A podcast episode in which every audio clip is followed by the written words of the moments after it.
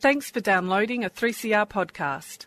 3CR is an independent community radio station based in Melbourne, Australia. We need your financial support to keep going. Go to www.3cr.org.au for more information and to donate online. Now stay tuned for your 3CR podcast. Ah, welcome.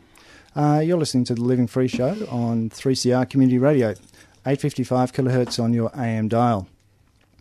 Uh, thanks to Ruminations crew for another great show highlighting issues around homelessness. Uh, my name's Bill, and for the next hour, my guests will be sharing their journey of recovery from active alcoholism. I'd like to welcome Jenny and Rachel to the 3CR studio this afternoon. Hi. Hi. Hi. As um, members of Alcoholics Anonymous, they're going to share their experience with alcoholism and how AA has helped them. Uh, usual format, we start talking about um, family, what it was like, when you first sort of thought something was different about you or your environment. Um, so, how did it um, work out for you, Jenny? Yeah, so um, I grew up in um, a family. I was one of um, three children, and I was the eldest. And due to some unforeseen circumstances, my parents um, got into some financial difficulties. So it meant that we moved around a lot. So very early on in my childhood, I um, I felt uncomfortable right from the beginning. I felt that um, you know I moved schools a number of times in primary school and every time it was like starting again, making new friends, etc., etc. So I was always feeling um, alone and uncomfortable. And yeah, that's how it um, it started um, early on in my childhood. Yeah. So, is your family happy? Yeah, yeah, they're generally um, pretty happy, um, pretty happy people.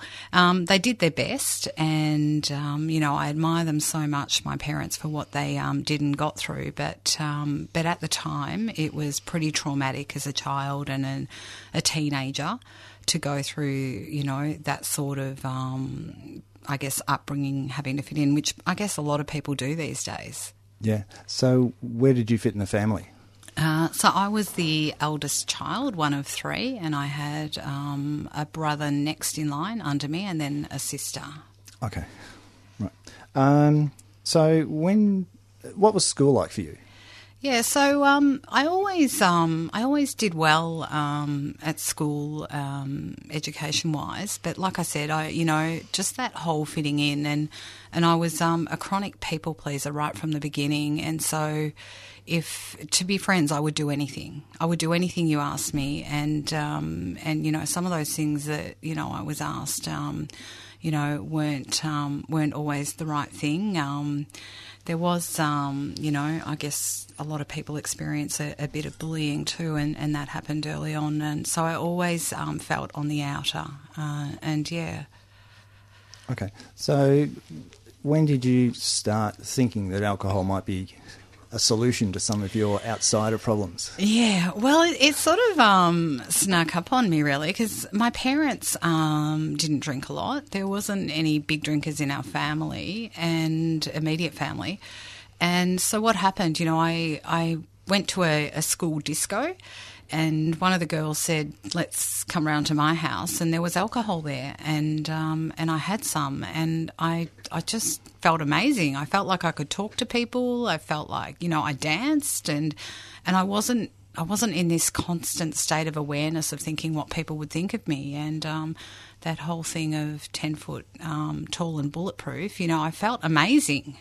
Finally uh, for, fitted in. Yeah, exactly, exactly. okay. Um, so, uh, over to you, Rachel. So, what was what was life like in your home? Um, so, I'm my life is pretty stable. Um, lived in the same house, uh, went to the same primary school, went to the same high school. Um, I'm the third of three girls. Um, my two older sisters, though, are very close together, and I'm a good seven, eight years behind. Um, so, to a degree, always felt more a bit like an only child in some respects. Um, at school, I just like to not be noticed, I suppose. So my marks were good enough. I did what the teacher told me. I didn't cause much conflict. Um, but I never really had maybe very close groups of friends, I suppose. Okay. So, how did that make you feel? Um, look, until really I launched into recovery, I didn't realise that I suppose I never felt I really fitted in. There was no spot where I sort of matched. But I thought that everyone felt like that. So I didn't really understand that that was particularly different. Yeah. So was your home? How, what was it like living? You know, growing up in your family. Did you feel comfortable in your family? Uh, well, maybe not necessarily. I think that um, my older sisters went through a very different phase in our family life. Dad was still a very heavy drinker, and I'm not sure that mum and dad got along very well. Um, they then moved out fairly early, whereas for me, mum and dad were much more settled. Um, dad still worked a lot, mum was from home, but it wasn't a very emotional or very talkative um, environment, and it certainly didn't talk about um, personal issues, I suppose. So, Yep. yeah. Okay. Um, so when did you get exposed to alcohol? Um, I think 16th birthday parties at the local Chinese, nothing really amazing, good old fluffy duck. Um, I wasn't really a big launch drinker, you know, I didn't have that, oh my god, I've come home sort of feeling. I really drank to fit in. Um, and I continued to drink fit in for quite some time. Um, I certainly couldn't drink anything I didn't like. Um, Right. I didn't like a hangover Okay. at all. But um, yeah, so I really just drank on the weekends. I didn't look really. I didn't really see it as a problem. It was just um, part of what everyone did. Yeah. So did it make you feel better? It made me feel more confident. Um, I would talk rather than be really quiet. But I can't say it made me feel larger than life or bulletproof. Yeah. So I was more part of um, a conversation, but never, you know, out the front. Yeah. Could you let your drinking run its course, or were you? Did you try and limit the amount? Look, I think what I realised is I'd get really, for me, I used to um, rationalise that I get really tired. So I had this thing of go early, go hard, go home. right. so, you know, I always wanted to start the earliest, always wanted just to enjoy it, and then we prefer to just go to bed. Right. You know? So I was really good at ghosting out of environments and taking myself home. Okay. So, Oh, yeah. Yeah. Haven't heard that term before. That's a good one. okay. Um, so it sounds like it was a fairly casual, casual relationship. So when did that change? Um, I think uh, I had a fairly professional job in the city, and that's maybe the time where I first really enjoyed drinking um, because um, a lot of the females used to gather. It was a real culture of the drinking um, across our workplace, and particularly I got a good group of friends, and they were all drinkers. So, you know, that became an acceptable practice after work, Thursday, Friday, Saturday, Sunday. Didn't matter if it happened on, you know, we weren't barring any days necessarily. Um, yeah, I suppose that's when I used to enjoy it more and actively seek it to be part of my social life. But I don't still think I was driven by it until um, I sort of hit um, having had a couple of kids. Right.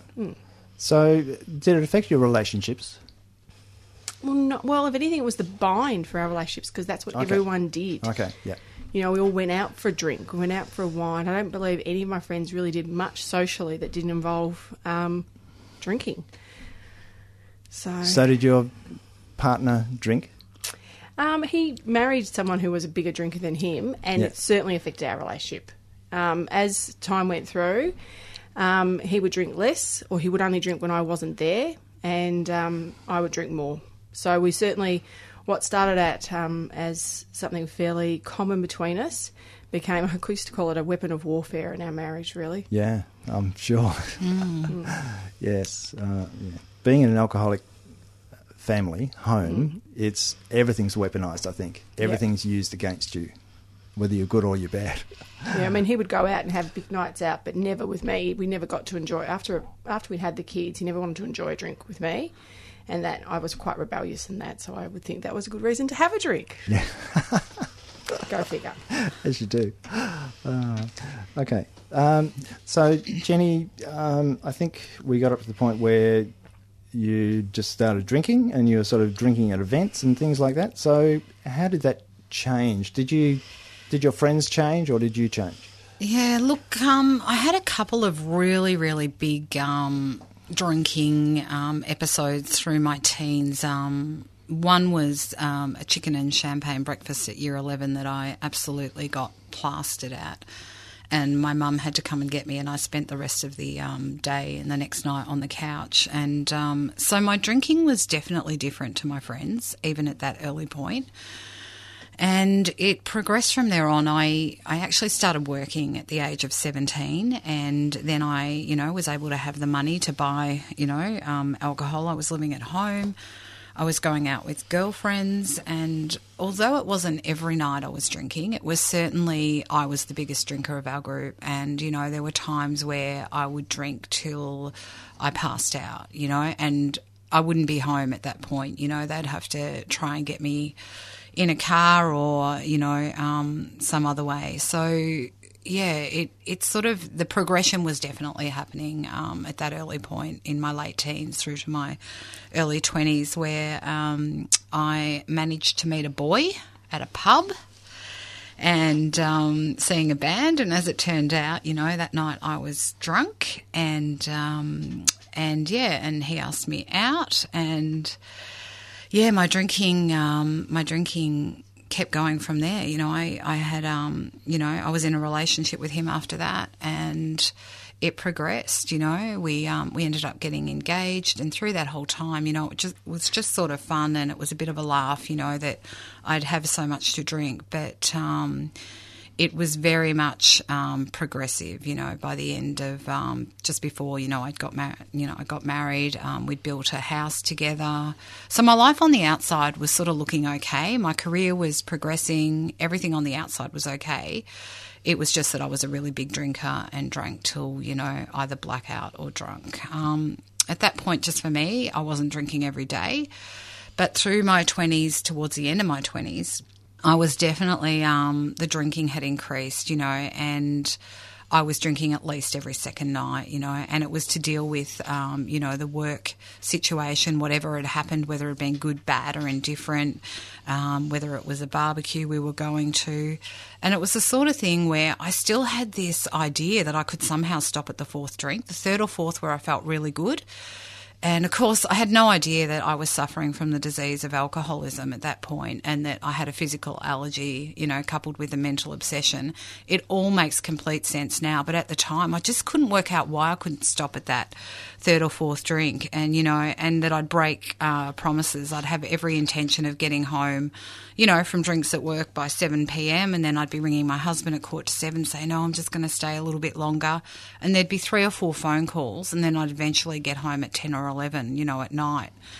And the other thing that was starting to happen was, um, you know, I heard in. Um, I heard in AA about your gutter being your couch at home, and that was what was happening to me during the week. You know, I would tell myself I'd be driving home um, from work.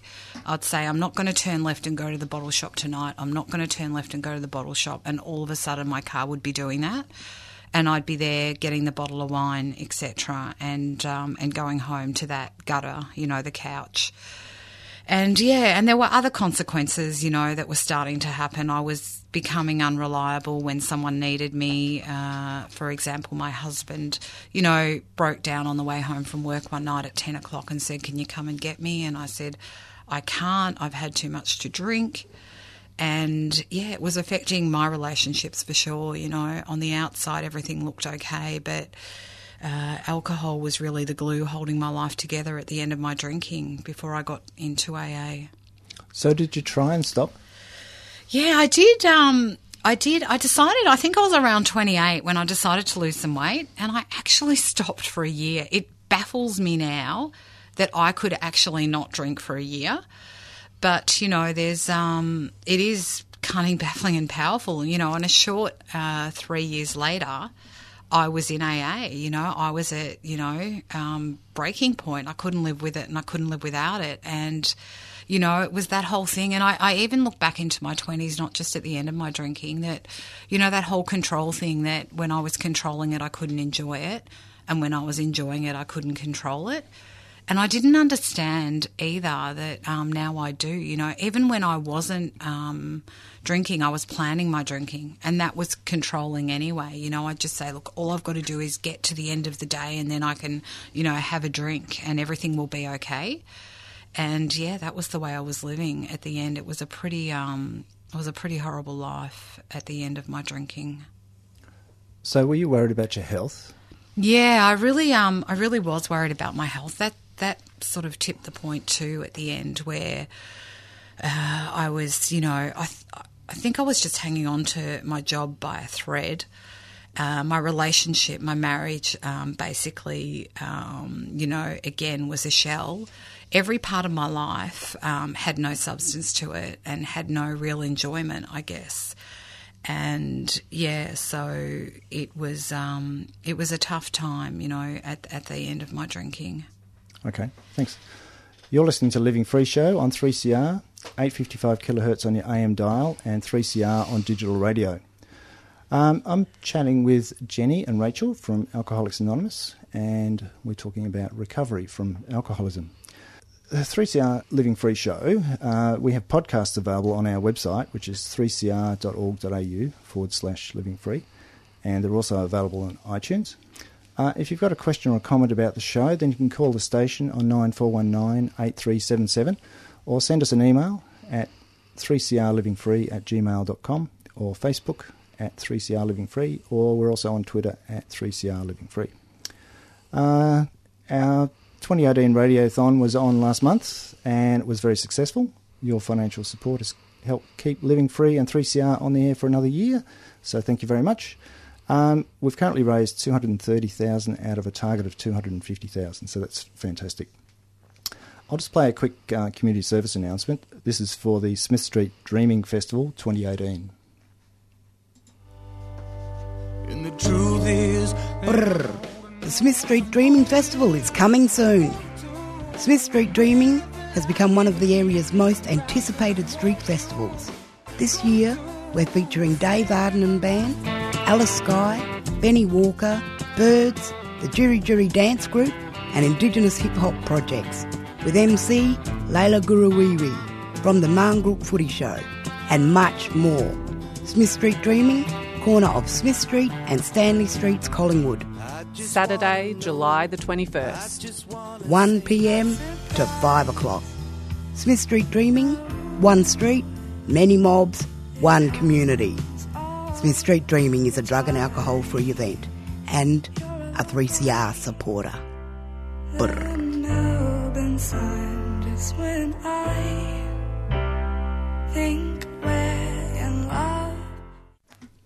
Uh, hi. Um, so, Jenny, I, uh, sorry, Rachel, I thought I'd start back with you. Um, I think we got up to the point where you were married, you had a couple of kids, and things weren't working out, so you're drinking to drown your sorrows. So, what's it like being home with a couple of kids? Or, uh, or actually, I think you were working with a couple of kids. Um, so, what's it like in that situation where you think drink is the solution? Um, I think, well, maybe the first thing is I didn't even realise I was using it as a solution, but it takes a fair bit of um, commitment to get enough drinking into your life when you're working full time in the city um, on a, you know, a number of volunteer groups and also raising two very young kids that were not even in you know, primary school at that point, although they were you know, shortly after that. Um, I think at that point, you know, my drinking, you know, my drive to have a drink became the leader rather than catching up with other people. So I organised all sorts of things. I remember hearing a radio um, announcer say that um, she decided to go drier in her drinking.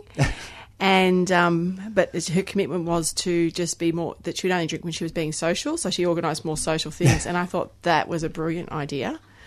And as someone already fairly social, I just escalated the amount of organising I did, you know, whether it was lunches or dinners or anything that could really um, give me access to. I didn't know it at the time. I still would have said to you I was mostly looking at access for friends and talking to other people. But really, there was drink was a major part of it, you know. Um, and I was drinking, you know, a couple of bottles a night, um, a couple of bottles each night while I cooked dinner when I got home. Um, I was exhausted. Um, and for me, whatever reason, when I came home exhausted, I used to think or I used to rationalise to myself that that glass of wine gave me the energy to get through dinner and bath time, you know. Um, but it's not a great look when you're um, spending as much budget on your drinking or more on, than on your lunches, I suppose. So, yeah, there was a lot of creativity to do it. not very crafty, though. Right. Yeah, I. It's the same with um, gamblers and, and and anybody who's an addict.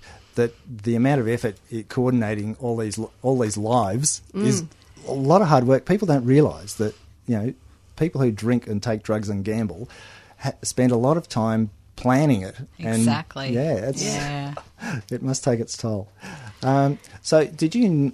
When did you sort of think it was starting to become a problem? Um, look, I think um, I had P and D with my both my boys, and at one point when my youngest was about two, I was recommended to go off alcohol. Um, I went off for a month, and I cruised on that one month off for the next five years. Um, and really, I didn't really piece the bits together. I started to wanting to have alcohol-free days. I wanted to lose some weight. I wanted to save some money. But see how for me, it was never really that the alcohol was the problem. I wanted to be a little bit more in control of it.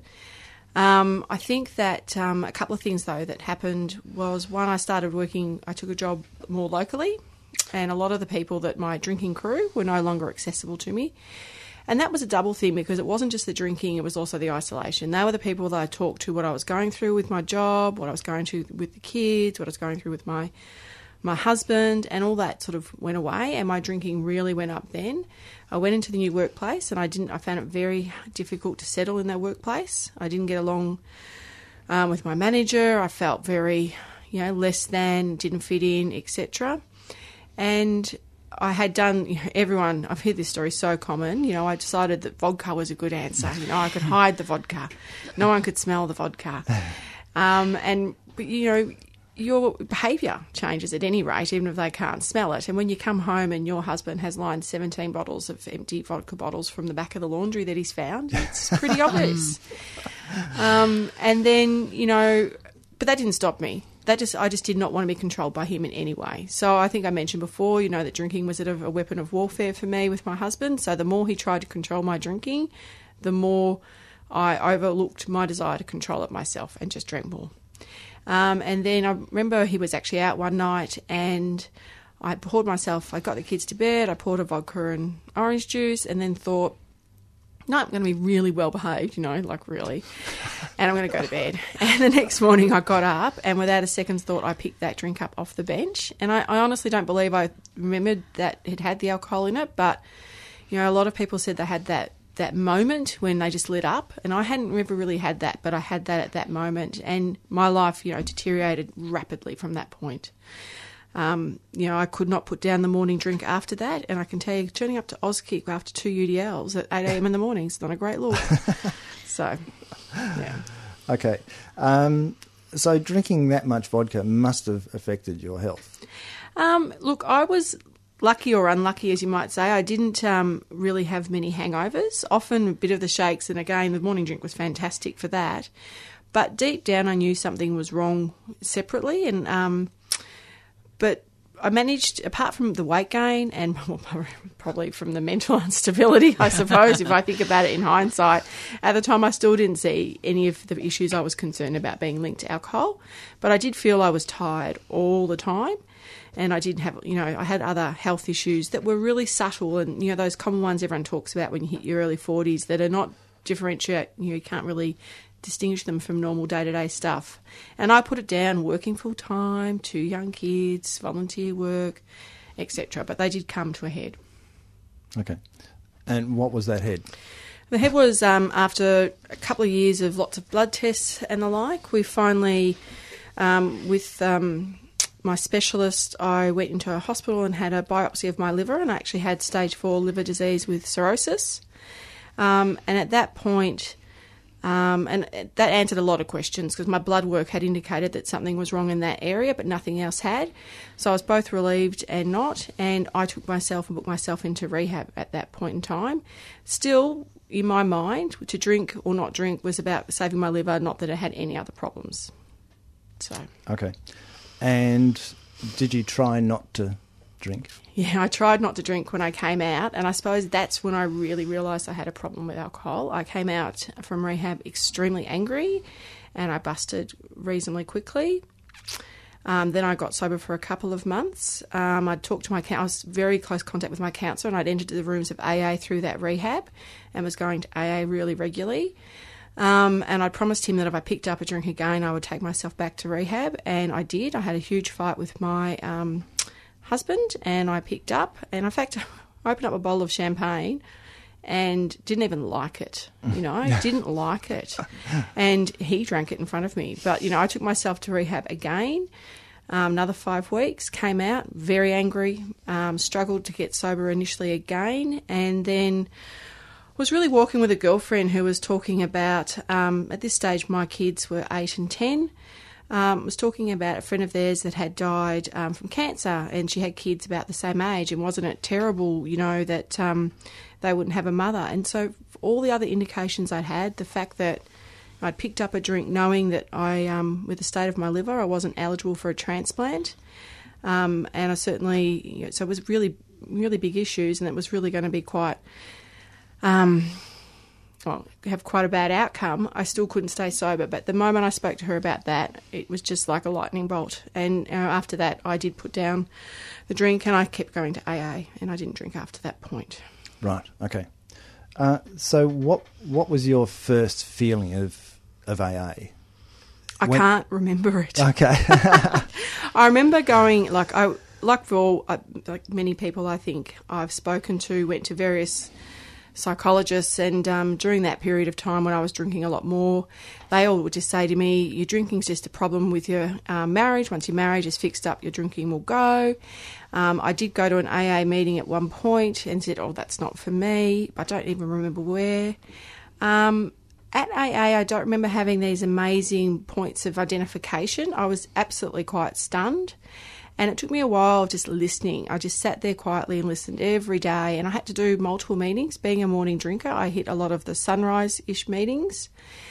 Um, and eventually, I identified with things that people shared about their emotions, like feeling restless, irritable, and discontent. And then gradually, I realised how can someone who has two kids and wants to live pick up a drink with the liver condition I had? You know, that is someone who can't not drink.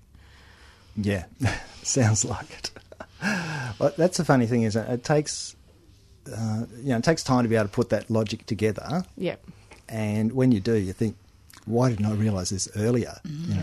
Well, I think you also realise how unwell you were, you know, Yeah. on other levels. You know, Yeah. it astounds me, you know, how many things I now recollect and think what the logic was that I rationalised things with. They were so messy, so messy. Thank you, uh, Jenny. Um, trying to control your drinking was that how effective was it in real terms? Yeah, look, um, it wasn't effective at all. It was, um, like I said, you know, I would repeat the same thing over and over again. I would tell myself this time will be different and that I will be able to, you know, stop at that third drink or I will be able to go to this event without having to drink. And it was my turn to drive.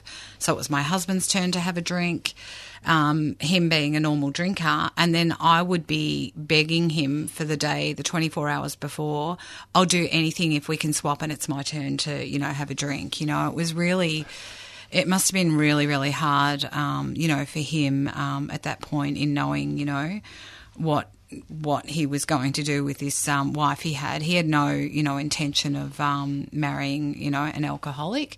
Just like my parents as well had no intention of having an alcoholic daughter. So all my relationships at that point were um, were quite difficult, you know, and and I was so self centered and so so willful. Um, you know, it really the controlling just became. It was easier just to drink and not not control at all. You know, and um, I'd completely lost the power of choice over alcohol by that point, and I was at that jumping off point where I couldn't live with it and I couldn't live without it. And um, and that's what brought me to you know um, ringing a girlfriend that I didn't know um, was in AA, and I just knew that she didn't drink and she was happy in her life. She was married and she was in a career similar to myself. And I rang her. I just had that moment of clarity and said, I think I'm drinking too much and I don't know how to stop. And she took me to my first meeting of Alcoholics Anonymous, which um, which has which absolutely has saved my life. But you know, at the time, I was just horrified to think that this is what my life has come to. My life is over. And I remember, you know, hazy memories of those first few meetings of looking at the floor, not being able to look at anyone, and coming home and, and reading, you know, some literature and identifying in that literature and saying to my husband, you know, oh my goodness, I think I'm an alcoholic. And, you know, our idea of an alcoholic was someone on the, the benches in the parks and gardens with the brown paper bag. And he just said to me, Look, if you tell people that, they'll laugh at you. You know, we had no idea whatsoever. And thank goodness there was a power of example in my life um, that I got to see. And yeah, that there was a solution. Um, so you obviously look good from the outside, but you had all this Just inner, inner, inner turmoil. And I think people don't realise that alcoholics exist in um, in the community that are fully, you know, I think people call them fully functioning alcoholics, which is a pretty funny word. Um, but yeah, uh, but people can go through life like that, um, and a lot of people are completely unaware that there's a problem. Yeah, and uh, you know, it's funny that you mentioned fully functioning because I really, there were definitely huge cracks or crevices, and I was trying to, you know, I was trying to hide that from the world, and it became more difficult as my, you know, drinking progressed. And, you know, it was even little things like, and it mightn't sound by much, but it was a lot for me. You know, we would be going out with friends to a restaurant on a Saturday night, and I would be trying to hide the fact that we had three bottles of wine in our cooler at a BYO restaurant so that to make sure I didn't run out, you know, like this was this was the sort of lengths that I was going to um, because I was so scared that I would run out of alcohol. And there was one particular night, you know, we were driving from one party to another. My husband was driving that night and sober. And it was about a 30 minute drive, and I'd already had a heap to drink at the first party. And he said to me, um, We'll go straight there. And I said, No, no, no, we need to stop off at a drive through because I need to get more alcohol. And he was trying to convince me I had enough alcohol that would I would have this feeling for the rest of the night and well into tomorrow. But I made him stop at this drive through and buy more alcohol on the way from one place to the next, you know. And, you know, that's not a normal drinker right there. No. Well, maybe it is. well, I guess it was normal for me at the time, but you know that that whole saying about the um, abnormal becoming normal, you know, Yeah. that that sort of thing. But um, but yeah, once I got to the rooms of um, Alcoholics Anonymous, it was nice to hear some laughter about these stories rather than the horror that um, was living them and other people hearing them that weren't alcoholics. Yeah, okay. Uh, you're listening to Living Free on 3CR Community Radio. I'm talking with Jenny and Rachel about recovering from alcoholism.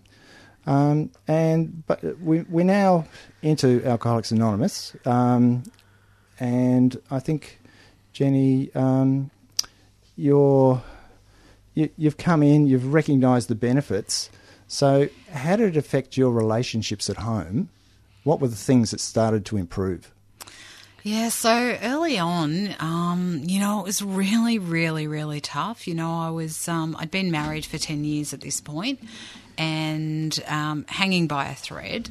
Um, alcohol was the glue, as I said earlier. And um, so, how it affected it was I was still working full time in a corporate role. And I was going to meetings nearly every day. And I was um, going to work, coming home, putting a meal in the microwave, and um, and leaving my husband on the couch and getting to a meeting of Alcoholics Anonymous, you know, and I I had to get to that point. Um, I got a sponsor and I got into service um, pretty much straight away, where my sponsor said to me um, that I needed to put um, my sobriety as my number one priority. It had to come before my job, my marriage, my house. And it wasn't until I got to that point that I realised that, you know, this thing is super serious, that I am going to die from this if I don't do this. And yeah, so um, so for a little while there, I um, I did explain that to my husband, and yeah, I was lucky that you know in those early days he um, he supported me fully, you know, and um, we had to get this brand new um, talks about a brand new life, but we had to get a brand new marriage, and um, and, and yeah, and that that started to um, take a bit of time and a bit of effort. So uh, I often, uh, when I talk to alcoholics and ask them about the family, they don't really know what the, the rest of the family was doing because they were so focused on drinking. So Yeah. what, what's it like now to see the pain you've caused others? Yeah, look, that's a really, really tough one. One of the things um, that, you know, I had um, older sober members saying to me were like, you know, Jenny, you went through your drinking drunk and your husband, your family, your friends went through it sober.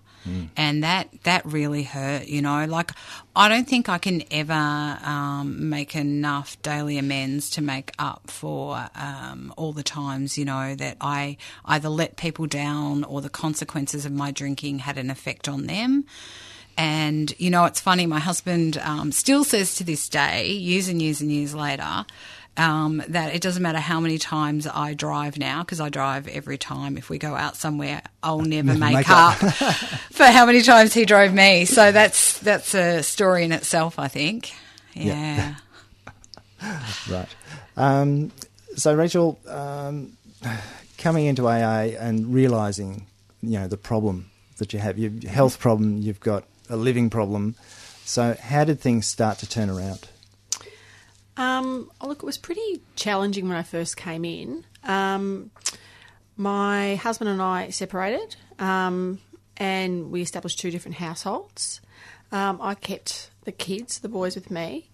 Um, work, I took some leave from work and then um, actually left the workplace. Um, at that point, I realised that the physical recovery I had to do was also really quite significant, but probably not nearly as significant as the sort of emotional and spiritual recovery that I needed to do. Um, and I just threw myself into AA. So the blessing is both the boys are at school, so I can do a lot of service during those hours. Um, and I have a lot of support to sometimes get to some meetings at night. Um, but really, I you know, we lost a lot of things in those times. We lost the business, we lost the house, the marriage. You know, it was a it was a it was a difficult time. But ironically, with all those difficulties, I never felt um, so emotionally adjusted and so grateful. You know, I had had um, people come into my life, and I, I just can't even I can't even tell you what it's like to um, feel not invisible anymore. You know, Yeah. You're no longer a ghost. Yeah. Yep.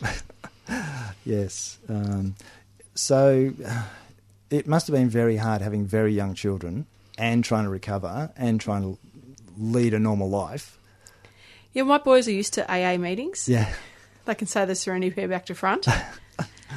um, and and they're probably one of my biggest advocates. Um, they never question if I go to a meeting, and fortunately, they're now old enough that if it's a local meeting, it's just an hour. I can duck out and back. Um, they'll quite happily to go. I'm not. I'm not silly. I made it easy for them. That's the only time they got free IT. You know. Yeah. So I've created addicts and other winners, you know.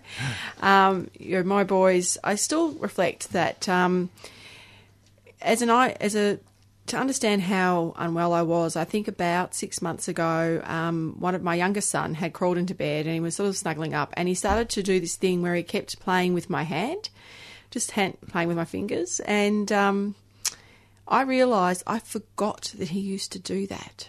And he hadn't done that for two years in recovery, little alone maybe five or ten years before, or five plus years after that. So you know, the, just it took them that long, and being present for them and having that relationship come back is something I will be forever, you know, grateful for. Yes.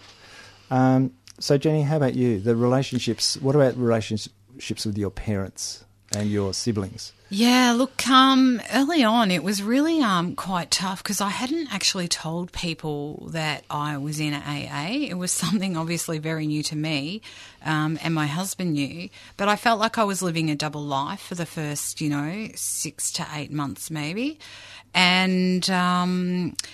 But then what happened was, you know, a point came where I just knew um, that I had to tell them, and you know, it was it was good to have guidance. And what had happened during that period is they had seen me change.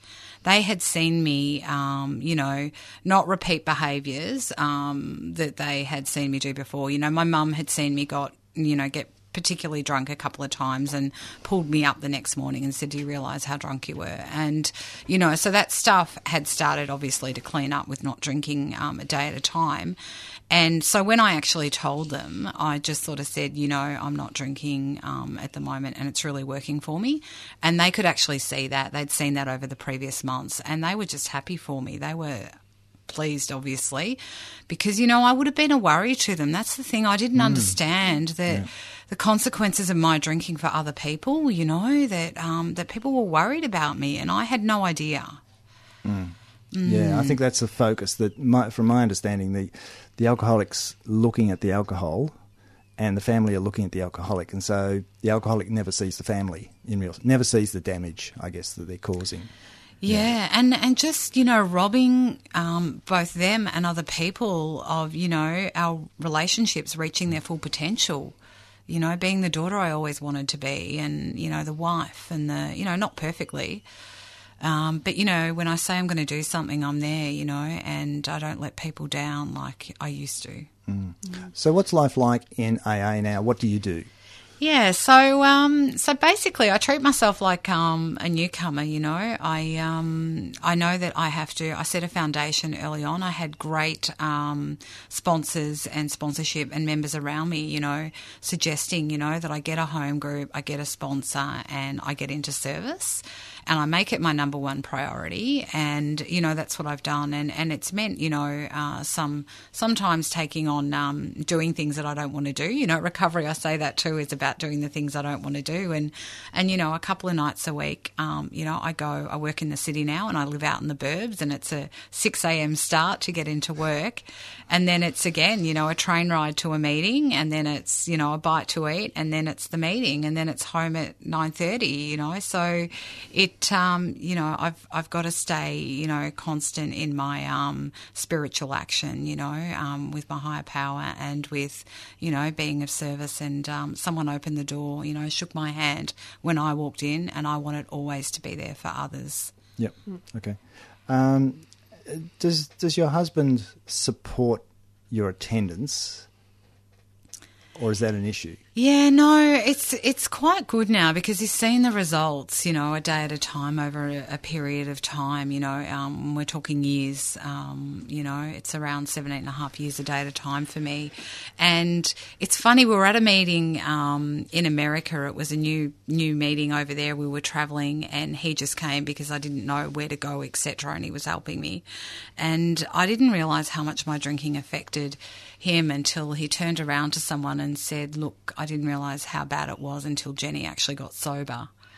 And that's when you know I realised that um, he he really got you know that this is this is what I had to do in my life for for even our marriage to survive, you know, and everything else. So you know he's really supportive. Um, he's great, and um, and you know, it talks about that this program has its benefits for all. And I've seen that, and other members have commented to me as they've seen him, um, you know, got to know him over the years, you know, how it does. You can't help but, you know, when you're around um, someone. Um, you know the program, working the program, it um, it has its benefits for all. Yeah, yeah, I agree. Um, so, Rachel, how how's your relationship with your family improved? Look, I think um, my family, as I said, aren't as an emotional family, but things are much more settled and they can rely on me. And I think we've actually had a lot of things happen. I'm only early in recovery and we've had a lot of things happen, like we lost my dad. And so I've been able to be, so whether we, we haven't had the big conversations necessarily, but I've been there and I've been present. Um, I've also been able to set healthier boundaries. You know, our, you know, one part of where we were at is our boundaries were really messy, and they weren't just because of me. Um, and that's an interesting thing. And you know, Al-Anon's been great. You know, I've applied a lot of what I've little I've known that in that process as well, and that's helped me stay a lot stronger in my ability to give back to them. So there's there's a lot healthier. Um, I think we've got a long way to go. Um, my um, husband, who I'm separated from, he is one of the people that comes in two nights and we have a deal. He gets a few extra hours with the kids, and I go off to a meeting. And he loves that because invests in me getting healthier, invests in him seeing the kids. He's one of my greatest advocates from recovery. Um, probably not one of my greatest advocates in other things, but you know, life is Take what messy. you can get. Yeah. you know, and my friends who I used to drink with all the time, you know, those four girls that I used to drink with, um, surprise, surprise, they're quite happy to catch up and not have a drink. I never knew that. So I never felt that we didn't, I never felt that I drank differently to them. I was always up the head of the pack, but you know what I realised is they were actually quite happy not to have a drink at all. Yeah, yeah, Yeah. It, it's a lot of pre- peer pressure, isn't it? The old drinking. It's yeah, You, Yeah. you feel different if you don't. Yep. which yeah, it's crazy. Um, so, um, Jenny, anything else you'd like to sort of add about you know what AA does and some of the things that you've learnt? Yeah, look, there's some really nice bonuses, I guess, of um, being sober a day at a time. And one of them is, you know, I'm a girl that loves to go out and frock up. Yeah. And in my drinking, it was a bit of a train wreck. But um, what's happened being sober is that. Whatever I look like at the start of the night, I look exactly the same at the end. You know, there's no lost shoes. There's no, it's just, you know, the freedom and the peace of mind I have today is something I could have never imagined.